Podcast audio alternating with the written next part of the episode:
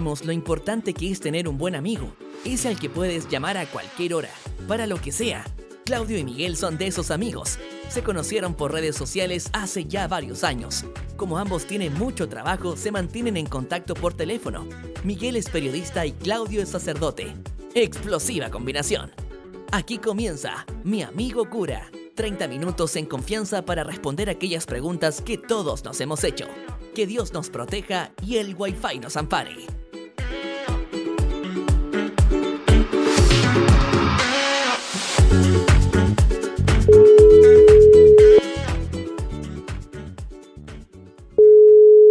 Aló, Miguel. Mi amigo Claudio, mi amigo cura, ¿cómo estás ahí? Bien, bien. Qué, qué rico escuchar tu, tu, llamado, pero por otro lado, qué miedo, porque tú sales con cada pregunta. ¿En qué te pillo? ¿En qué te pillo? Yo me estaba haciendo un café, estaba cerrando el día, hoy día he tenido harta pega y dije, esta semana no me he hablado, así que ya me acostumbré y te estaba llamando. No, mira, genial de que podamos hablar semanalmente. Yo acabo de terminar mi rutina de ejercicio. Ah, hago tres veces por semana, estoy full motivado y ahora listo para conversar contigo. Excelente. Oye, eh, ¿sabéis que me, me, me, intriga? El otro día no sé por qué, apito de qué me, me acordé. Eh, de hecho, que yo creo que la última conversación que tuvimos salió un poco el tema, que era esto de que cuando uno se va a confesar, el cura te pregunta, eh, ¿hace cuánto tiempo que no te confiesas? Eh, primero que nada, ¿por qué, ¿para qué preguntan eso? ¿Por qué, o sea, ¿por qué la copucha, digamos? ¿Qué les importa? O sea, como si uno se... ¿Depende de algo la respuesta? Totalmente, es una pregunta absolutamente estratégica. Esto es secreto de oficio puro. Ya, a ver, porque a, ver. a partir de la respuesta a esa inocente pregunta, ¿Mm? uno diagnostica enseguida el tipo de penitente que viene a tu encuentro. Ya. Claro, si una persona que se confiesa regularmente es normalmente un, cristiano, un buen cristiano, comprometido, digamos, asiduo a la iglesia, porque constantemente quiere renovar su, su amor por Dios eh, a través de este sacramento donde recibe la misericordia. Si es un, una persona que te dice, no, no me confieso desde la primera comunión, uno se da cuenta enseguida que es probablemente una persona que no participa mucho, que está un poco alejada, entonces requiere un tratamiento probablemente mucho más, más, más con mayor esmero. ¿Y cuál, oye, ¿y cuál, ¿y cuál preferís tú? ¿Que te llegue un confesor, un, un penitente, un, un pecador eh, que se confiesa regularmente? ¿O uno que dice, ¿sabéis qué padre? Hace 20 años que no me confieso. A mí me encantan los penitentes eh, que vuelven a casa después de muchos años es realmente una delicia y, y un honor ser testigo de, de, de, esa vuelta del penitente al Padre. Como el, como el hijo pródigo, ¿te acuerdas? ¿no? Claro. El episodio de la Biblia. Era, Todo el rato. Era, era igual. Y, esa parábola, esa parábola, Claudia, igual yo, a mí siempre me ha hecho ruido. Porque, porque igual, o sea, entiendo el mensaje, entiendo lo importante de, de, volver, de arrepentirse, de darse cuenta de que uno lo hizo mal y de la, en el fondo la confianza que uno tiene que tener en el papá, eh, que puede ser en, en, los papás de acá en la tierra o en el papá del cielo, digamos, ¿cierto? El, como Dios Padre. Pero, uh -huh. pucha, el otro, el otro hermano se había sacado la cresta y, y no le tocó nada. Igual injusto encuentro esa parte. Lo que pasa es que, claro, desde una interpretación literal de la, de la parábola, eh, pueden emerger ese tipo de, de, de, interpretaciones, ¿no? Pero ¿sabes qué? El identificarse con el hermano mayor de la parábola ¿Mm? Es potentísimo, ¿no? Porque el, el tipo, eh, recordando, ¿no? Está siempre en casa, ¿no? Y, y, y, se ha preocupado de su, de su padre todo el tiempo. Y, y, los sentimientos que experimenta porque al otro le está yendo bien, porque el otro fue recibido, mm. eso habla mucho de la condición humana, ¿no? Eh, eh, yo encuentro súper potente. Hay, hay, un libro, eh, el, el, regreso, pucha, se me fue el nombre, ya me voy a acordar, eh, pero que justamente de, el autor delante del cuadro de Rembrandt. Ah, sí, ese, cuadro famoso, ese libro es famoso. Sí, ya, ya, me voy a acordar. Cuando, cuando cortemos, se me, va, me voy a acordar el ya, nombre no, del si libro. alguna vez, alguna vez, sí, alguna vez me lo recomendaron. Sí, no, pero y, y, él eh, hace un análisis, bueno, de cada uno de los personajes y al final, cuando hace el análisis del hijo mayor, eh, eh, es realmente estremecedor porque es como estar delante de un espejo. Se llama El regreso del hijo pródigo, creo, algo así. el regreso del hijo noble. Oye, Claudio. Henry Nowen. Henry Nowen es el autor. Perfecto. Oye, ¿y por qué una cuestión que también es, ahora sobre todo que eh, la tecnología ya está tan disponible y, ya existe el, el, FaceTime, el WhatsApp y todas las formas de, habidas para comunicarse, ¿por qué uno no se puede confesar por teléfono? Sería tanto más práctico y, yo creo que mucha más gente se confesaría si, esa es la, si ese es el objetivo. Pero si tú te confiesas todas las semanas conmigo aquí, Miguel, por teléfono. El problema es que tú no me das la absolución. claro. Eh, no, yo, ¿sabes qué? Mira, yo creo que este sacramento es algo tan importante, tan bonito, tan serio, que hay que gozarlo plenamente y eso eh, se hace presencialmente, ¿no? Es como tomarse un pisco sour por videollamada, no tiene mucho brillo, ¿no? ya, pero mejor un pisco sour por videollamada que nada, ¿o no? Lo que pasa es que eh, por, por videollamada o como estamos nosotros ahora por teléfono, uno puede darse una, una, buena desahogada, uno puede tener conversaciones profundas, pero el sacramento de la reconciliación, que también se llama así, eh, es una experiencia que hay que, que hay que vivir, ¿no? que, hay que, eh, que hay que gozar. ¿no? Eh, uno sale totalmente distinto del sacramento de la reconciliación, con, con deseo de, de, conectarse con sus ideales, con sus sueños, con ganas de ser distinto. Uno experimenta una, una, buena confesión te debiera llevar a la conversión, al cambio de vida. ¿Y cuánto hay de, de, de en el fondo, el, el sentir que uno hizo algo mal? para poder saber si lo que uno cometió es pecado o no. Eh, o, si queréis me voy en volar y te pregunto, ¿qué es el pecado, digamos? Como, eh, ¿por, qué existe esta figura? Eh, yo de repente me pongo muy existencial, pero entiendo la historia de Adán y Eva, la desobediencia, ¿cierto? La soberbia, la historia, que, la historia bíblica, ¿cierto? Del Antiguo Testamento, pero, pero y si hubiésemos tenido un mundo sin pecados, digamos, a mí me cuesta entender que Dios se ofenda porque nosotros hagamos algo, digamos. O sea, me, es difícil comprender un Dios que pueda sentirse ofendido por las acciones de una cucaracha que somos nosotros los, humanos, digamos. Bueno, es difícil eh, ponerse... Como que, perdón, como, que si yo me, como si yo me sintiera ofendido por lo que hace mi mascota, digamos. Es absurdo. Eh, es como, yo soy muy... Eh, Dios, ¿Cómo se va a sentir ofendido Dios? Pero, pero tu madre, por ejemplo, cuando, o una madre, cuando su hijo falla, eh, experimenta sentimientos eh, profundos, ¿no? Que en la tradición lo llamamos ofensa, ¿no? Ofensa a Dios. Pero, pero yo creo que, que, que, es darle la vuelta a la espalda a Dios, es como la, indiferencia, ¿no? Y, dicho en fácil, para mí el pecado es como, eh, es simplemente no amar. Cuando uno pasa por el filtro del amor, sus acciones, sus pensamientos, como dice la oración ¿no? del yo pecador, eh, del pensamiento, palabra, obra y omisión, cuando uno pasa por el filtro del amor, queda uno en evidencia. Y dicho de manera más técnica, yo creo que hay, hay, mucha desinformación en relación a cuándo hay un verdadero pecado. Ya, eso te quería preguntar, Claudio, te quería preguntar eso porque ¿es fácil cometer un pecado o es difícil? Yo tengo la sensación de que hay mucha gente que cree que está todo el día cometiendo pecado y en realidad eh, yo tengo la sensación, y si mal no me recuerdo el colegio, habían como unas condiciones para cometer un pecado, que sea como materia grave, saber que es grave eh, y no me acuerdo más. Y libertad libertad, porque uno puede justamente estar realizando algo malo, requisito o condición número uno, tener profunda conciencia de lo que está haciendo y de la malicia de aquello que está haciendo, mm. pero no ser libre, ¿no? Tener una, una... ¿Curado no vale? Lo que pasa es que previo a la curadera tú eres libre, ¿no?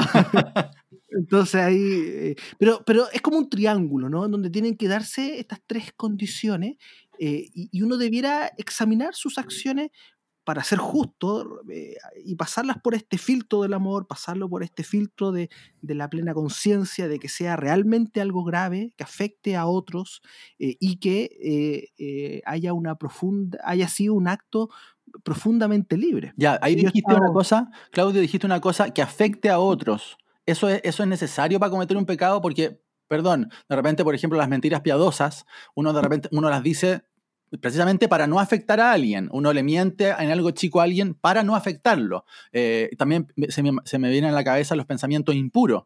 ¿qué mal le hago yo a la gente con tener pensamientos impuros? Sin embargo, es uno de los mandamientos de la ley de Dios, digamos, no tendrás pensamientos impuros.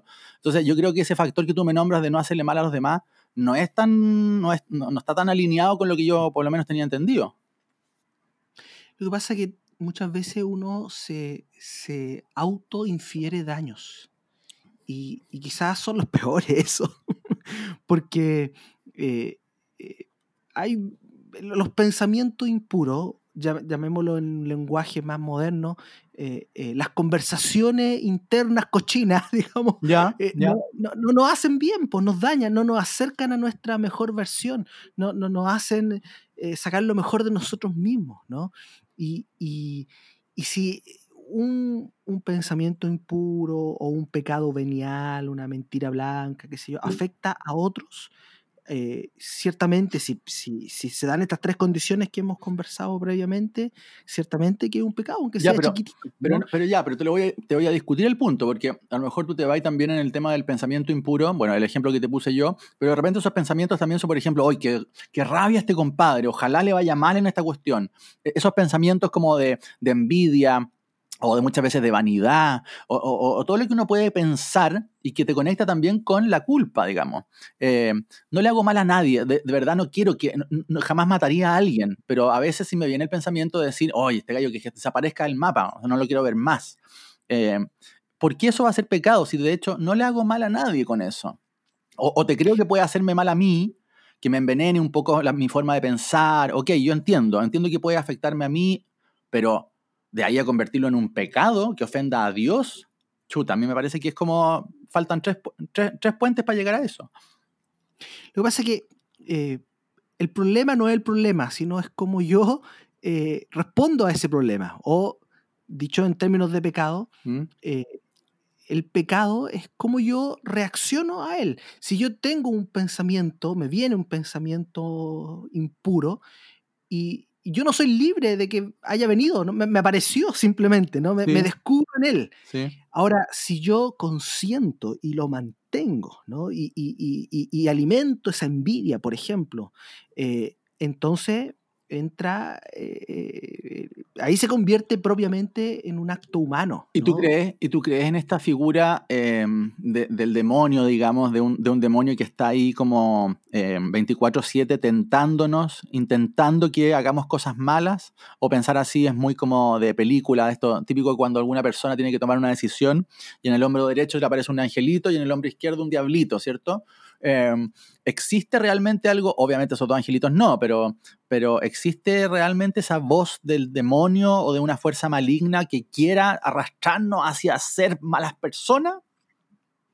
Mira, no me lo imagino así, eh, como el angelito bueno y el angelito malo, ni, tampoco como el, ese mono rojo con, con cuerno y tridente, ¿no? Que es propio de la literatura medieval y que llega incluso a nuestros días. Satanás, eh, Satanás. Satanás, el coludo, ¿no? Em, pero sí tengo la profunda convicción de que en nuestro interior, eh, en nuestra conciencia, que algunos autores llaman el, sagrario interior, eh, eh, cohabitan ciertas voces, ¿no? Que es la voz de Dios que me inspira al bien, que me inspira al servicio, a dar lo mejor de mí. Mi propia voz, que si no está trabajada, eh, normalmente me, me, lleva a, permanecer en mi zona de confort, quizá en mi egoísmo, y el demonio, la tercera voz, podríamos decir, que me inspira a cosas malas. Ahora, el demonio solo me puede tentar, no, no me puede eh, coaccionar. Y, y, esto para poder comprender esto, uno necesita ponerse los anteojos de la fe y entender que, en definitiva, la fe, como hablábamos la semana pasada, creo, es un conjunto eh, y es una verdad revelada, ¿no? En donde si uno saca una, un elemento y lo aísla de su conjunto, se vuelve quizás absurdo o incomprensible. ¿A ti no te pasa, no te pasa, Claudio, que la iglesia, como en su minuto, y me acuerdo que lo conversamos, em, la iglesia chilena sobre todo eh, subrayó sobre todo la moral sexual, por sobre la moral social. ¿No crees también que durante muchos años la iglesia ha subrayado demasiado eh, el tema, el concepto del pecado, en vez de subrayar el concepto con el que tú partías esta conversa, digamos, que es el tema del amor? que el pecado finalmente es la falta de amor.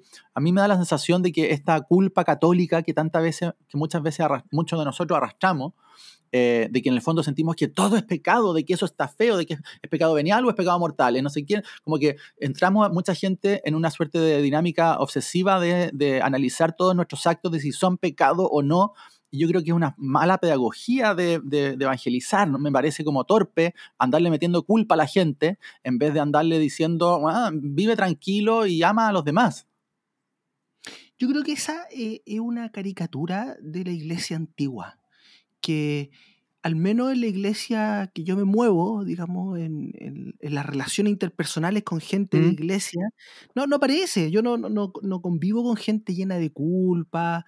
Eh, yo creo que eh, eh, es muy posible que existan sectores de la Iglesia Católica con una tendencia a, pero hoy con el Papa Francisco yo creo que la cosa ha cambiado mucho, la mirada, y, no obstante tenemos que ir siempre convirtiéndonos y pensar más en la misericordia de Dios que en el pecado, pensar más en el amor que en eh, pensar nuestra religiosidad, nuestra espiritualidad en términos positivos y, no en términos negativos. Y con eso es súper integral porque le mandamos mensajes positivos a nuestro cerebro también, eh, eh, focalizándonos en lo positivo y no en lo negativo. Sí, hay una, hay, siempre ha habido como una, una dualidad, porque claro, Dios es padre y como un padre te va a, a, fregar, digamos, a, condenar, porque el amor del Padre siempre nos, nos, han enseñado que es infinito, pero también nos han enseñado, Claudio, sorry que te lo recuerde, de que al final de esta vida hay un juicio final, hay un juicio, ¿me cacháis? Que es súper heavy, porque podría Dios haber inventado una fiesta final, o, un aperitivo final,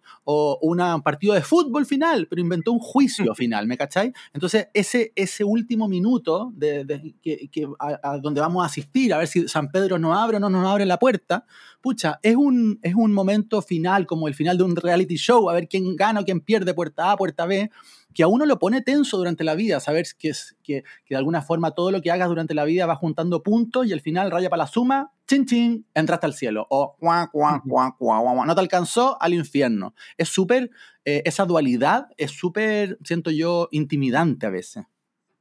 Pasa que el final no es el juicio, el final es el banquete. La Biblia está llena de imágenes justamente más parecidas a, la, al tercer tiempo de un partido de fútbol que, que a otra cosa, ¿no? Y, el juicio es eh, en el amor, es en la misericordia.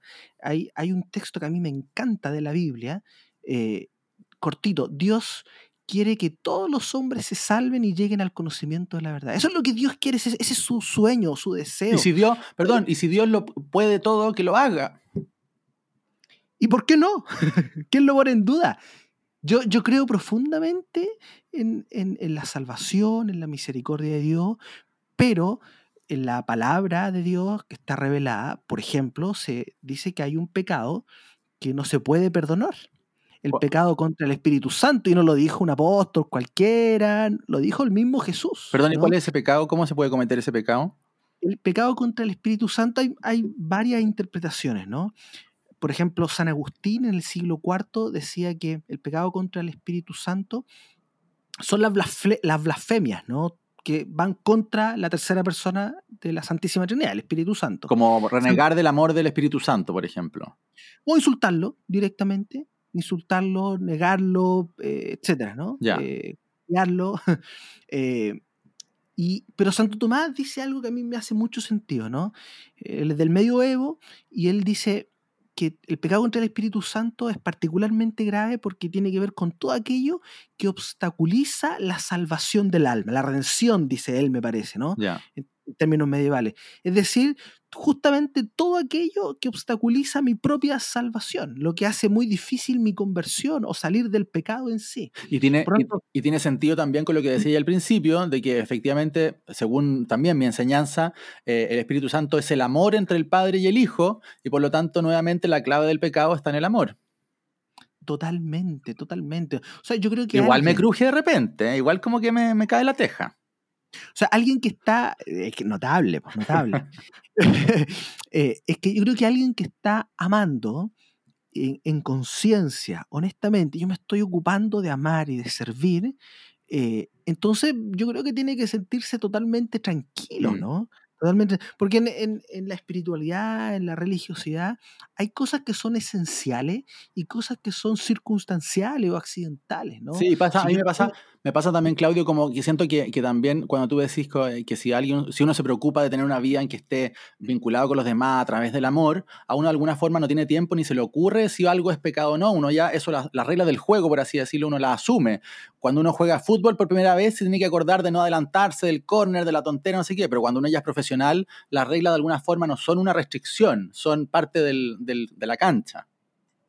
Sí, pero atención que eh, se dice también, un, santo, el fundador de la Compañía de Jesús, ¿Mm? que describe la espiritualidad muy bien, San Ignacio, él dice de que quien va de pecado en pecado, o sea, que eh, va mal, digamos, ¿Sí? muchas veces el, el aguijón de la conciencia, ¿no? cuando, cuando uno hace algo mal y ya está mal habituado o enviciado con, con el pecado, no se da ni cuenta.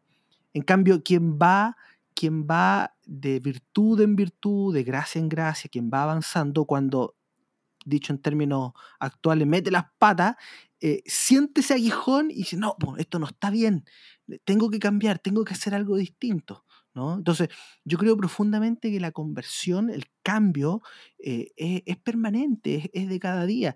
Y, y el sacramento de la confesión o de la reconciliación se enmarca dentro de un proceso como un hito, como un momento, momentos clave en donde yo me reseteo, comienzo de nuevo en mis relaciones interpersonales y por supuesto en mi relación conmigo mismo, con Dios y por supuesto también con la naturaleza. Oye, Claudio, y es entretenido confesar gente, porque por lo menos a uno, laico, eh, siempre yo por lo menos he tenido la tentación como de meterme un confesionario así escondido y confesar a alguien a escondida, porque debe ser entretenido que te cuenten pecado, ¿o no? O, o también puede ser que de tanta confesar gente y señora y caballero y todo, al final te aburre.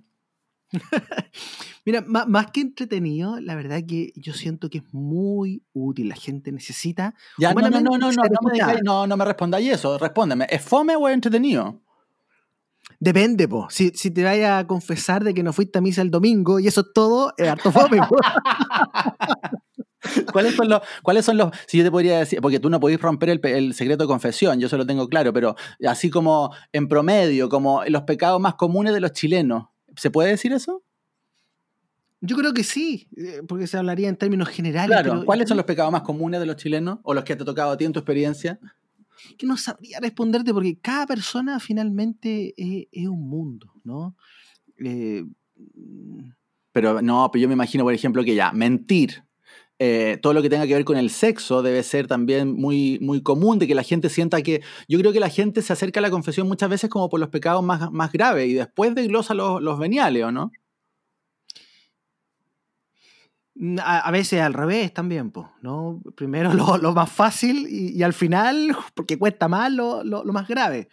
Eh, no, yo creo que, por ejemplo, entre el mundo católico Sí. hay, hay muchísimas personas que, que normalmente refieren a sus eh, a las cosas de doctrina, ¿no? Justamente esto de no fui a misa el domingo, eh, Ah, he ya. confesado hace tanto tiempo. eh, los niños también o- son absolutamente recurrentes en sus pecados, que la mentira, que, que dije un garabato, cosas así. Claro. Eh, y, y fomísimos, ¿no?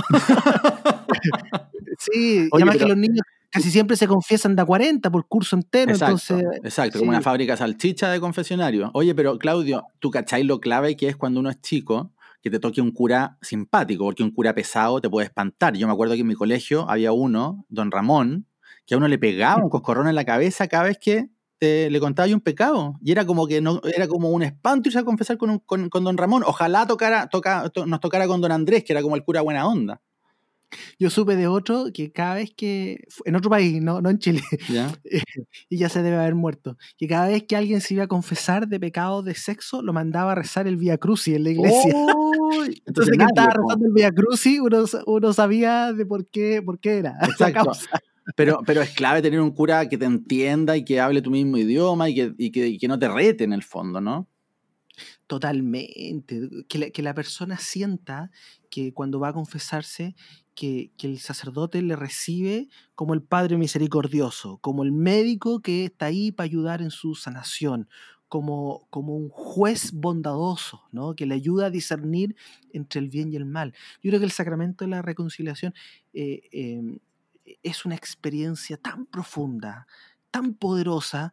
Eh, yo me defino a mí mismo como, como cura coach, ¿no? Porque yo, si es que se puede, hago preguntas para que la persona busque las causas de su infelicidad, de su pecado, de aquello, que, del rollo que tiene, ¿no? que, salga una persona distinta. Eh, pero no siempre se puede porque a veces la persona necesita solamente ser escuchada. Voy, a, voy a darle una vuelta porque yo igual hace, hace mucho tiempo que no me confieso. ¿Tú confesas ya amigos, ya familiares? ¿Hay confesado a tu mamá, por ejemplo? No, no se, no se puede. O sea, se, puede, pero no se, no se recomienda. No, ¿No? me confesaría ella a mí? Sí, a ti sí. Sí, pero igual son, son, son entretenidos mis pecados. Sí, se Oye. Bacana, así, así debieran ser todas las confesiones, así en antes, serio. Antes de colgarte, eh, ¿cuándo, la iglesia va, se va a pegar una suerte de actualización en la lista de pecados? Yo encuentro que hay, algunos que hay que sacarlo y hay otros que hay que añadir.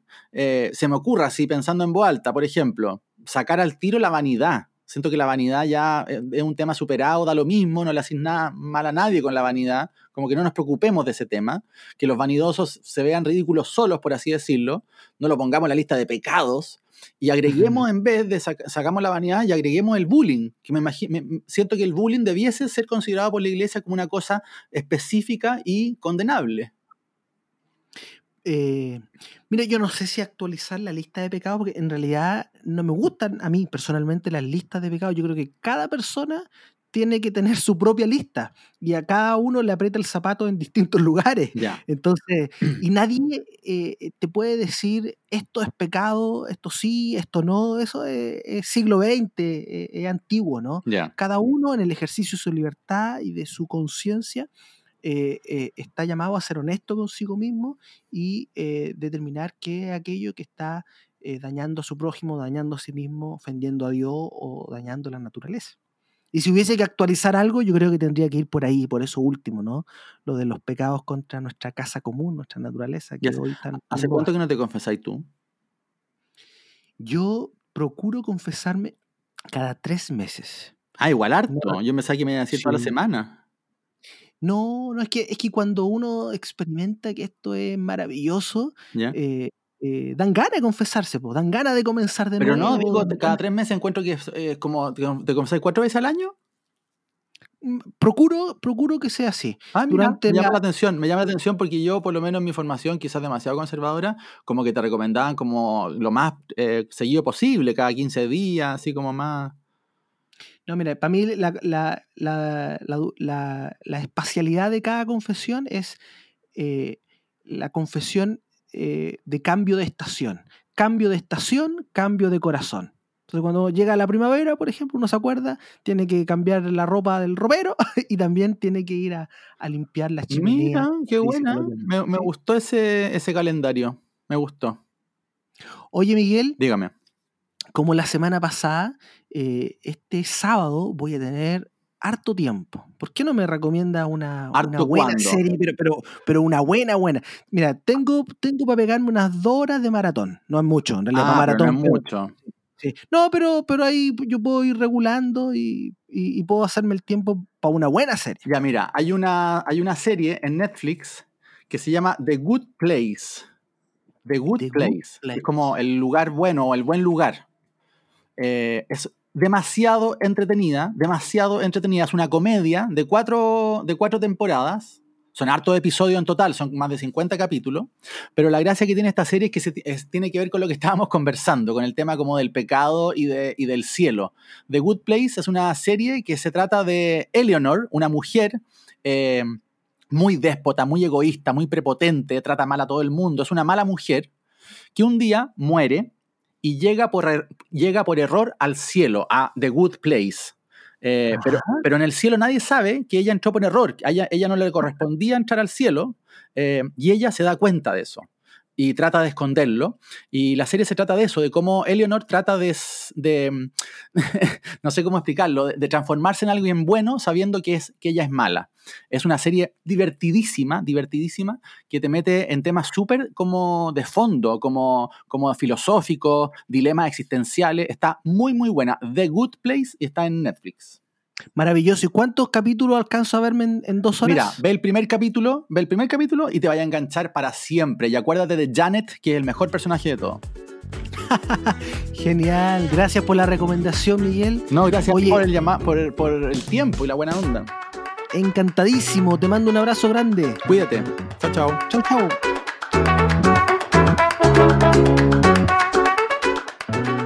Podcast Mi Amigo Cura fue producido gracias a la colaboración generosa de muchos amigos y amigas. Todo el dinero recaudado en sus donaciones es destinado a obras de caridad. Sigue a Claudio y Miguel en sus redes sociales, arroba Quintanilla Y y arroba Ortiz Miguel. Comparte, conversa, escríbenos. Y gracias por escucharnos. Hasta la próxima.